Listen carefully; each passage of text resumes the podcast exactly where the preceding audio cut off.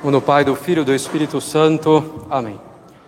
Maria, cheia de graça, o Senhor é convosco, bendita sois vós entre as mulheres, bendito é o fruto do vosso ventre, Jesus.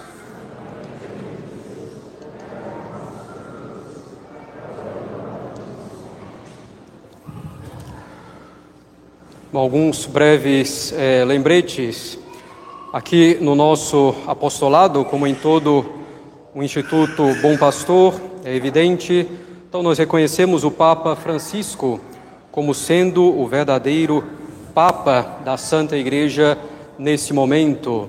Recusamos, portanto, todo tipo de sede vacantismo nos seus mais variados graus. Se alguém então tem indiferença em relação a isso, pensa que o Papa Francisco, por alguma teoria, pensa que ele não é o Papa ou tolera o sede vacantismo, é preciso saber que o lugar dessa pessoa não é aqui. Lembramos ainda que na capela nós permitimos que após a missa os namorados façam ação de graça, namorados ou noivos façam ação de graças, rezando juntos, mas essa oração deve ser muito discreta, sem se encostarem um no outro, sem abraço, sem encostar ombro no ombro, sem passar o braço no ombro na cintura, outras coisas semelhantes. Nem os casados fazem isso, porque então fariam os namorados ou noivos, que nenhum direito têm sobre o corpo do outro. E se deve ser também imensa essa é, descrição de contatos, mesmo fora da igreja, quanto mais dentro dela. E relembramos também aos pais e às mães que, se as crianças estiverem fazendo um pouco mais de barulho, estiverem um pouco mais agitadas, que saiam com elas para acalmá-las e que voltem em seguida para a capela.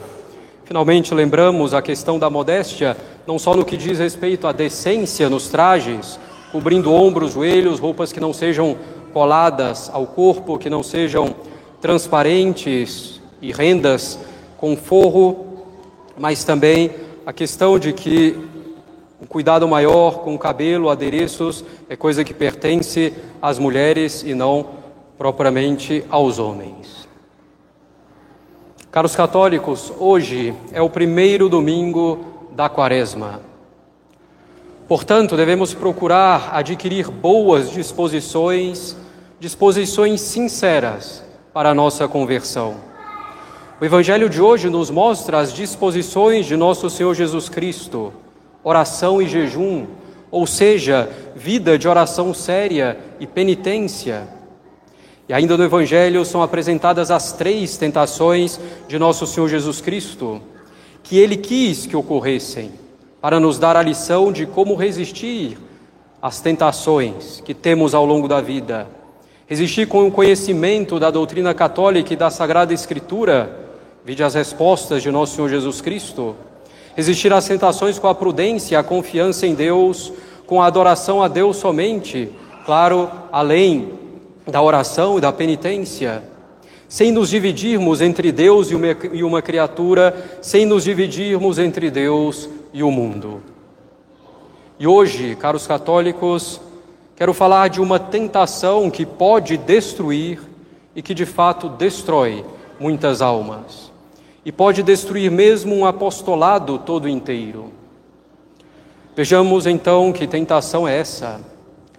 No início da conversão, a pessoa entusiasmada quer aprender tudo o que diz respeito à doutrina católica, quer estudar os ensinamentos de nosso Senhor Jesus Cristo, quer saber o que diz a igreja, se dedica à leitura de livros de espiritualidade, de vida de santos, de história da igreja, quer compreender os erros protestantes e do mundo moderno para refutá-los com base na doutrina católica. Nesse início, a pessoa quer generosamente saber o que pode fazer e o que não pode fazer para o bem da sua alma e para a sua salvação, e se esforça generosamente para praticar tudo isso. Ela pergunta ao padre com inteira confiança o que deve ler, o que deve fazer, como deve entender os ensinamentos de Cristo e da Igreja, enquanto vai aprendendo pouco a pouco a ter uma boa independência, por assim dizer, na sua vida católica, enquanto vai firmando boas bases para poder raciocinar com bons princípios e tirar boas conclusões, mas sempre dócil à igreja e aos padres. No início da conversão, a alma se dá conta da importância da oração e da necessidade da oração. Ela faz um esforço para rezar diariamente, faz um esforço para assistir à missa com frequência. A alma está disposta a realmente tratar com Deus a tratar com nosso Senhor Jesus Cristo, com a Santíssima Virgem, com os anjos e os santos. Generosamente a pessoa faz o esforço para deixar o mundo e as suas garras. Esforça-se por se afastar das más companhias, das companhias mundanas, das músicas ruins, dos ambientes ruins, do exagero na bebida, faz um esforço para se afastar da perda de tempo e das coisas supérfluas, sobretudo na internet. Faz um esforço para se afastar das diversões ruins, dos filmes e séries ruins, que são quase todos. E faz um esforço para se manter casto, agindo com grande prudência no trato com o sexo oposto. Porém, caros católicos, o tempo vai passando, as dificuldades vão surgindo e aquele entusiasmo e aquele ímpeto do início que são como uma consolação sensível, tudo isso vai passando. Pouco a pouco, o agrado na prática das coisas de Deus, o agrado na leitura das coisas de Deus, o agrado na vida de oração, o agrado no combate ao mundo e às coisas mundanas, esse agrado vai sumindo. Com o tempo já não temos gosto pelas coisas de Deus, e isso é um processo normal. Deus vai nos conduzindo por um caminho de menos consolações, de mais desolações, para que façamos as coisas cada vez mais por Ele e menos pelo agrado que nos é dado. Pois no agrado vamos procurando muito mais a nós mesmos do que a Deus. Então, é um caminho normal que esse entusiasmo sensível que esse agrado sensível vá sumindo com o passar dos dias, das semanas, dos meses, dos anos na nossa vida católica. Ainda que possa haver variações na nossa vida católica entre consolações e desolações. Deus sabe o que é melhor para a nossa alma a cada momento, se a consolação ou se a desolação, e a intensidade da consolação ou da desolação. Ao mesmo tempo, caros católicos, em que vamos perdendo esse agrado e essa consolação, o demônio e o mundo, com seus atrativos, vão nos cercando pouco a pouco. Ao mesmo tempo em que o demônio e o mundo nos cercam, atraindo-nos para o mal, colocando dificuldades para fazermos o bem, nós encontramos dificuldades na própria prática das virtudes. Claro, Quanto mais praticamos a virtude, mais felizes somos, mais teremos facilidade para praticar a virtude. Porém, ao mesmo tempo, praticar a virtude por um tempo prolongado tem a sua dificuldade. É fácil ser virtuoso durante um dia, durante dois dias, durante uma semana, durante um mês, até durante um ano ou durante alguns anos. Mais difícil, porém, é manter-se na virtude durante toda a vida, durante décadas. Manter-se no justo meio da virtude, que não é o meio da mediocridade, que não é o meio da conciliação de erros opostos, mas que é o cume da montanha, onde há uma brisa agradável, mas aonde é difícil chegar e onde é difícil se manter. Manter-se no justo meio da virtude entre tantos erros opostos, entre erros tão abundantes, tão fascinantes e tão sedutores para a alma, é difícil.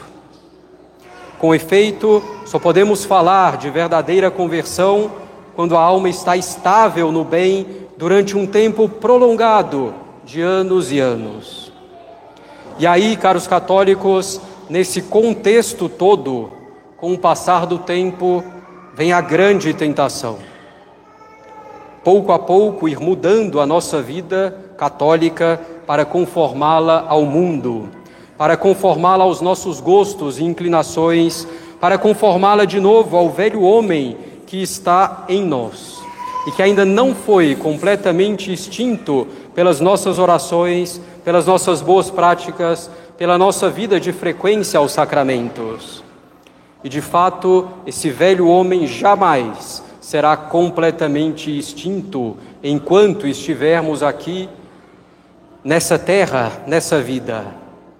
Depois de uma conversão inicial, depois do entusiasmo inicial, depois de um tempo de esforço para praticar a religião católica, para praticar as virtudes, vem essa grande tentação de nos conformarmos ao mundo, de nos conformarmos aos nossos gostos e inclinações desordenados, de conformar a nossa vida ao velho homem. Essa tentação é grande, mas sutil.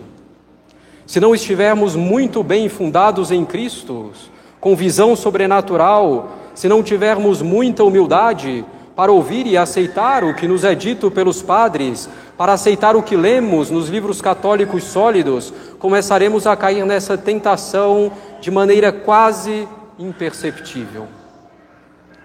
Dessa grande tentação, o inimigo, caros católicos, ou melhor, os inimigos, têm armas altamente destruidoras, altamente precisas e altamente discretas ao mesmo tempo. O inimigo é o demônio, é o mundo, porém, caros católicos, não nos enganemos. O pior inimigo, aquele que tem as armas mais letais, somos nós mesmos. A primeira arma dessa tentação é começar a pensar que tudo é um pouco exagero, que tudo é exagerado, que não há necessidade de tanto para minha salvação, para me manter na vida da graça. Eu posso fazer muito menos do que dizem esses padres aqui na frente. Posso fazer muito menos do que leio na vida dos santos, no que diz respeito à prática das virtudes. Não falamos aqui do que tem de fenômenos extraordinários, na vida dos santos e que não é que não são para ser imitados. Não preciso de tudo isso, é exagero.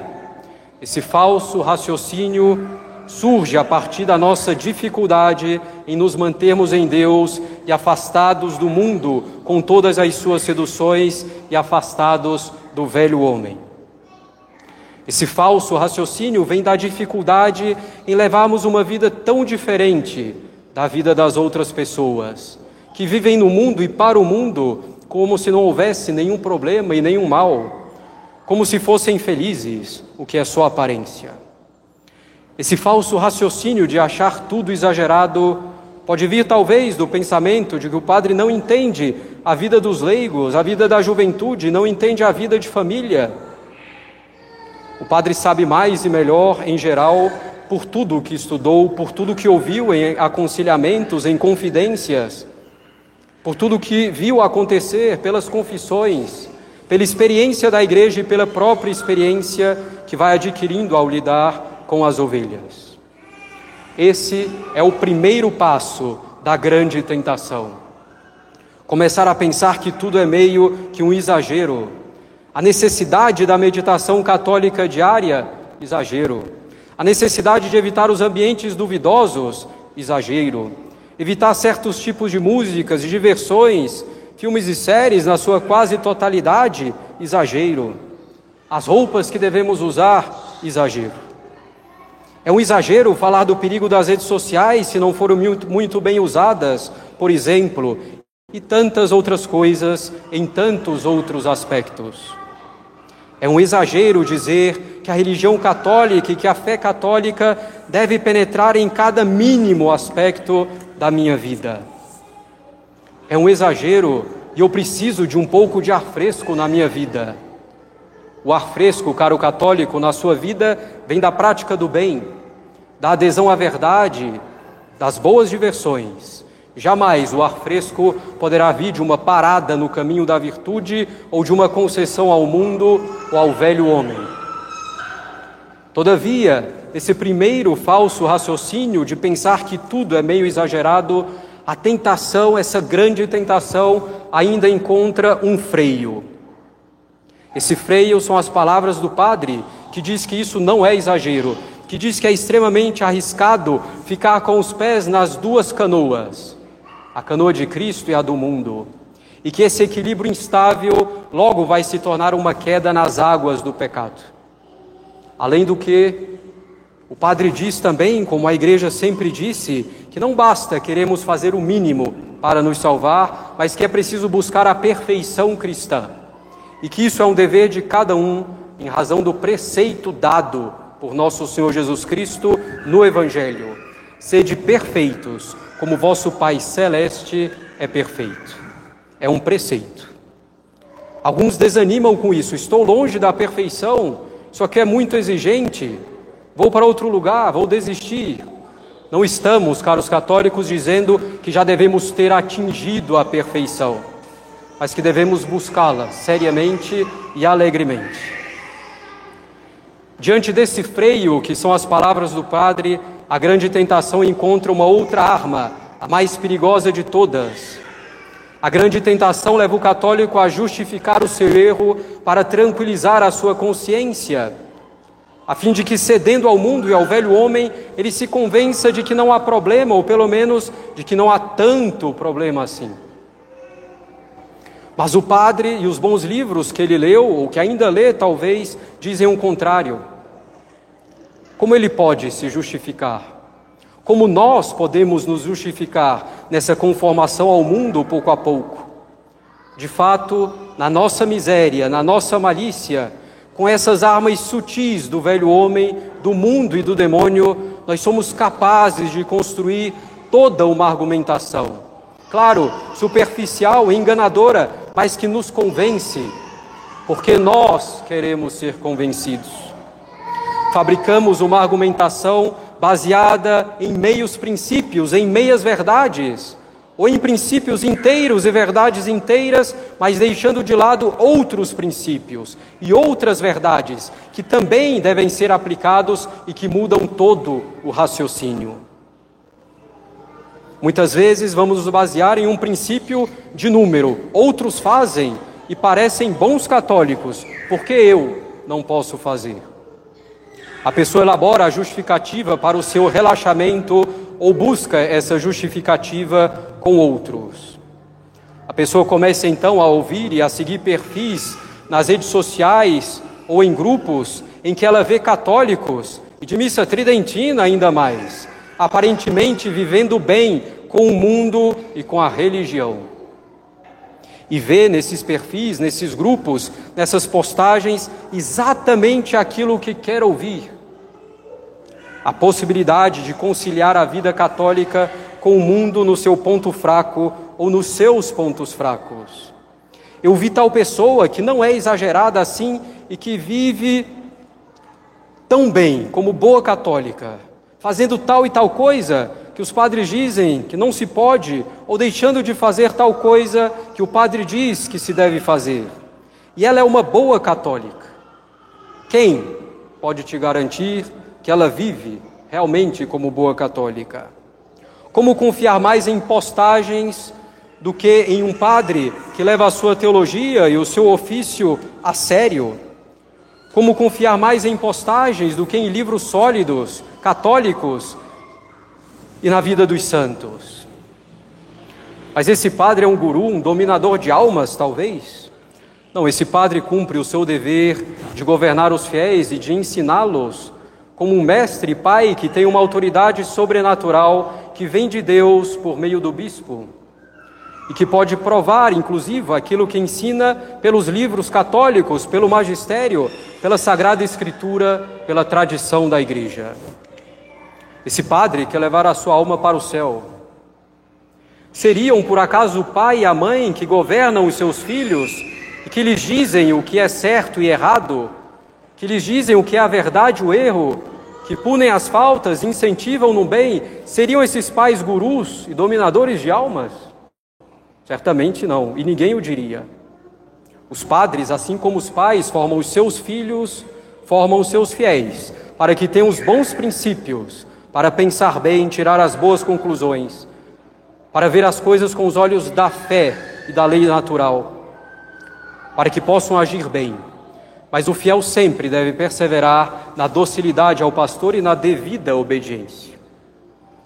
E a pessoa querendo justificar a sua frouxidão e a sua mediocridade, nós, querendo justificar a nossa frouxidão e a nossa mediocridade, nós podemos também ir de padre em padre. Padre que não seja escandaloso, que seja considerado mais conservador, tradicional até. Podemos ir de padre em padre desse modo até ouvir o que nós desejamos ouvir para justificar a nossa união com o mundo, para justificar a satisfação das nossas inclinações desordenadas, para justificar o nosso velho homem. E começaremos com coisas mais leves, é evidente, que não são pecados mortais. Começaremos com coisas mais leves que parecem às vezes simplesmente um equilíbrio diante de um certo exagero. Claro, sempre haverá um padre para dizer o que eu quero ouvir. Sempre vou encontrar. Evidentemente, caros católicos, não estamos aqui dizendo que quanto mais duro, melhor. Isso seria um grande erro tão longe da religião católica e da sua moral. Quanto mais católico, melhor. Não é questão de dureza, é questão de sermos católicos, fiéis aos princípios de nosso Senhor Jesus Cristo e de sua igreja, a católica. Não podemos considerar exagerado aquilo que a igreja sempre ensinou, aquilo que o magistério ensina sempre, aquilo que os teólogos moralistas competentes sempre ensinaram, aquilo que os santos praticaram. Não podemos considerar isso duro e exagerado. Isso seria, de nossa parte, um orgulho inimaginável. Mas essa tentação é muito comum.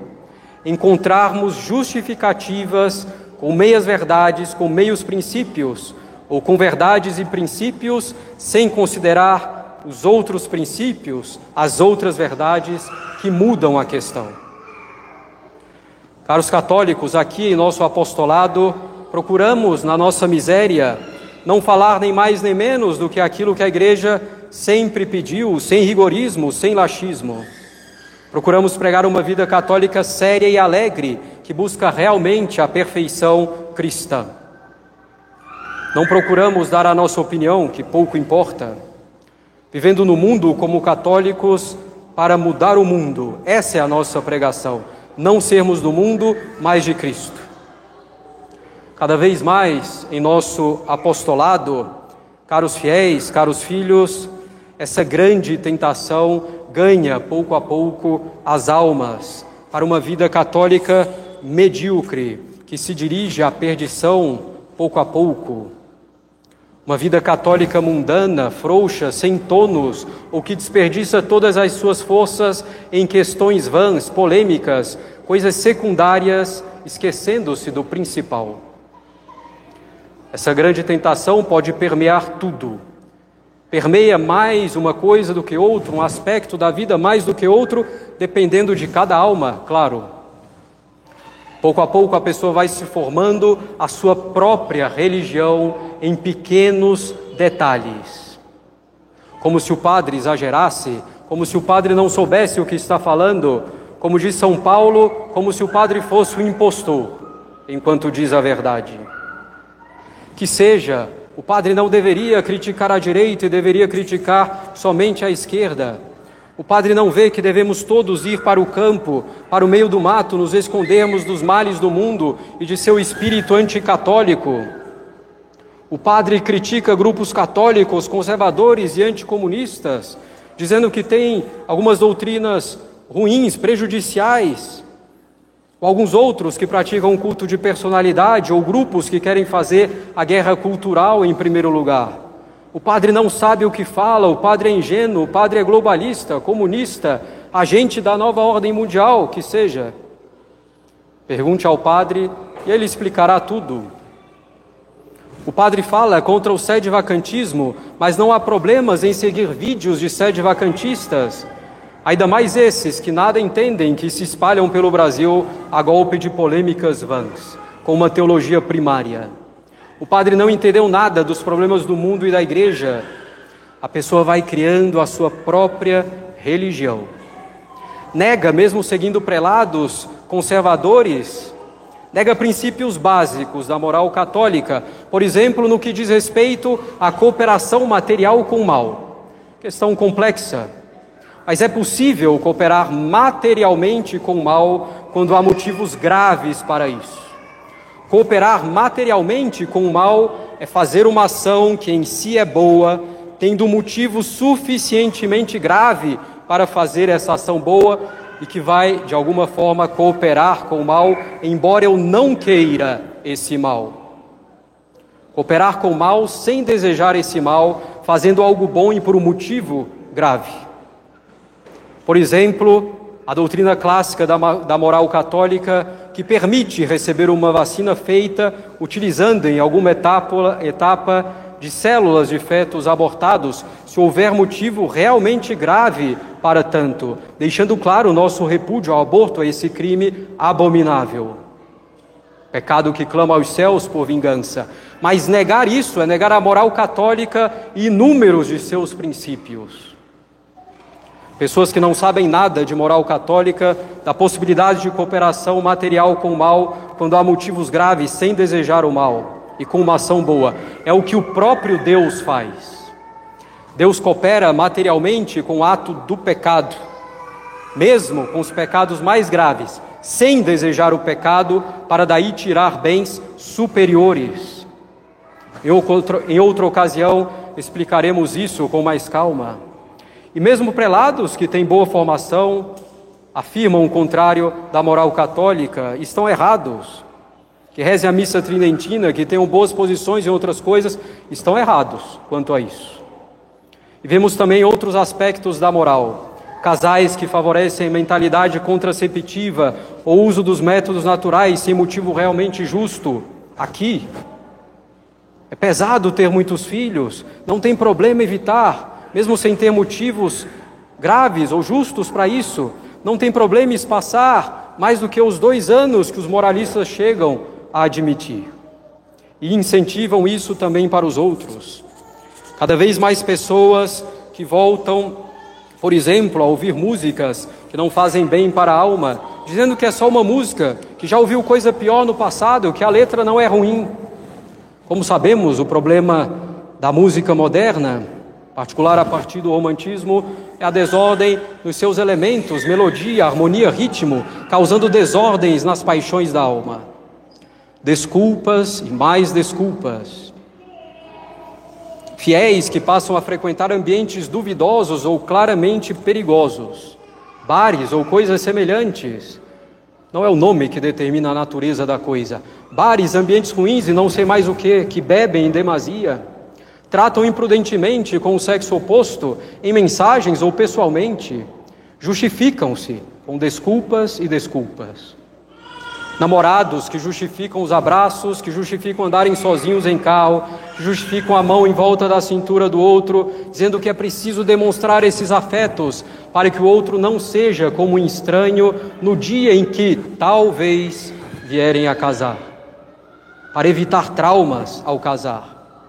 Aquilo que sempre foi indicado pela igreja, caros católicos, no namoro, no noivado, assuma prudência em relação à castidade, não pode criar problemas nem traumas e ser ruim. Se há problemas, é um problema do indivíduo a ser devidamente remediado e tratado. Mas eu vi tal especialista dizer que tem que ter esses contatos corporais para ser saudável a relação. Esses especialistas sabem, por acaso, mais que a igreja, o seu ensinamento constante? Esses especialistas sabem mais que a igreja, que tem a ciência divina pela revelação e que tem o conhecimento mais perfeito da natureza humana? Jamais. Esses especialistas não sabem mais que a igreja. Casais que acham desculpas para começar a namorar sem ter idade, sem ter maturidade, sem ter a menor condição mesmo espiritual elaboram-se desculpas, elaboram-se raciocínios e teorias para justificar os que as paixões desordenadas desejam. Cada vez mais fiéis, aqui, que utilizam as redes sociais sem critério, com perda de tempo, com a formatação da inteligência, com a destruição das virtudes, exacerbando as paixões, com o enfraquecimento da vontade, com a poluição da imaginação, com perigo para a castidade, com curiosidade pela vida dos outros.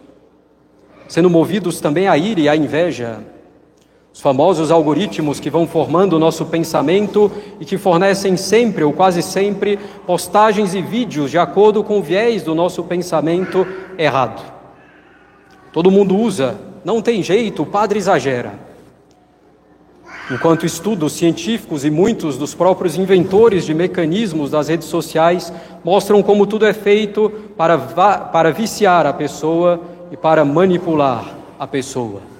E assim vamos nós, justificando tantas coisas, frequência academias, praias, clubes ou o que seja. O padre exagera e ouvi tal outra pessoa dizendo que pode, ouvi tal pessoa católica fazendo, e assim vamos enganando-nos a nós mesmos, com justificativas falsas, incompletas, com meias verdades, e vai se criando um espírito de contestação ao padre, um espírito revolucionário, às vezes até de zombaria. Alguns atuam entre as famílias com indivíduos para discretamente dar ideias contrárias ao que ensinamos. E vem aqui receber de nós o alimento espiritual. Nós estamos dispostos a dar esse alimento, mas esperamos a boa disposição dos que vêm. E a consciência vai se obscurecendo cada vez mais. A pessoa já nem percebe que está se afundando, passando a coisas mais graves.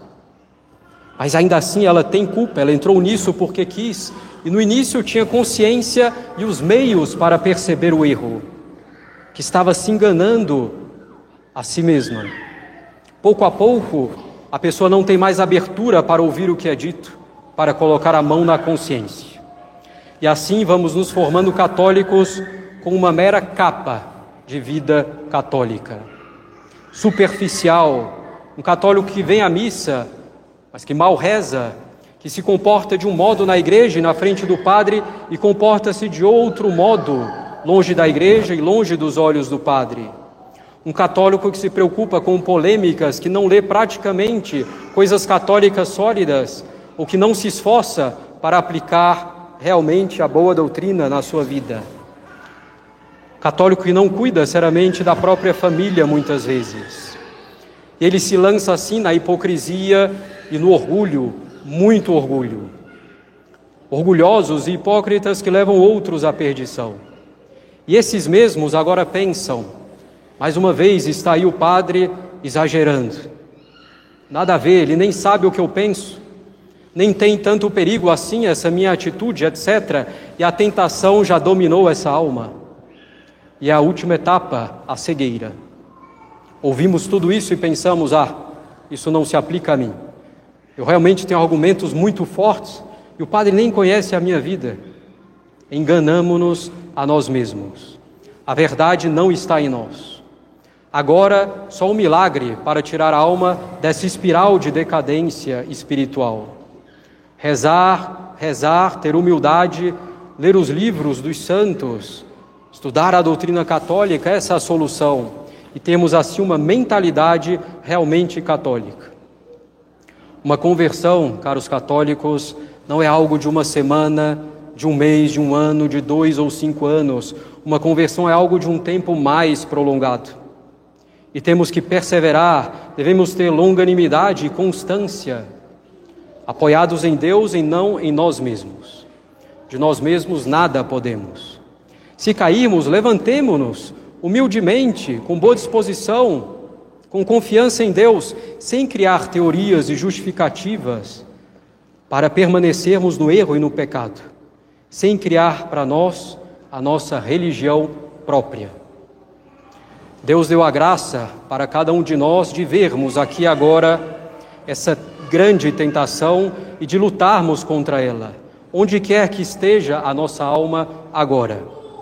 Como diz São Paulo na epístola de hoje, não recebamos a graça de Deus em vão. E Deus nos diz: no momento favorável eu te ouvi, no dia da salvação eu te socorri. Esse é o momento favorável, esse é o dia da salvação. Em nome do Pai, do Filho e do Espírito Santo. Amém.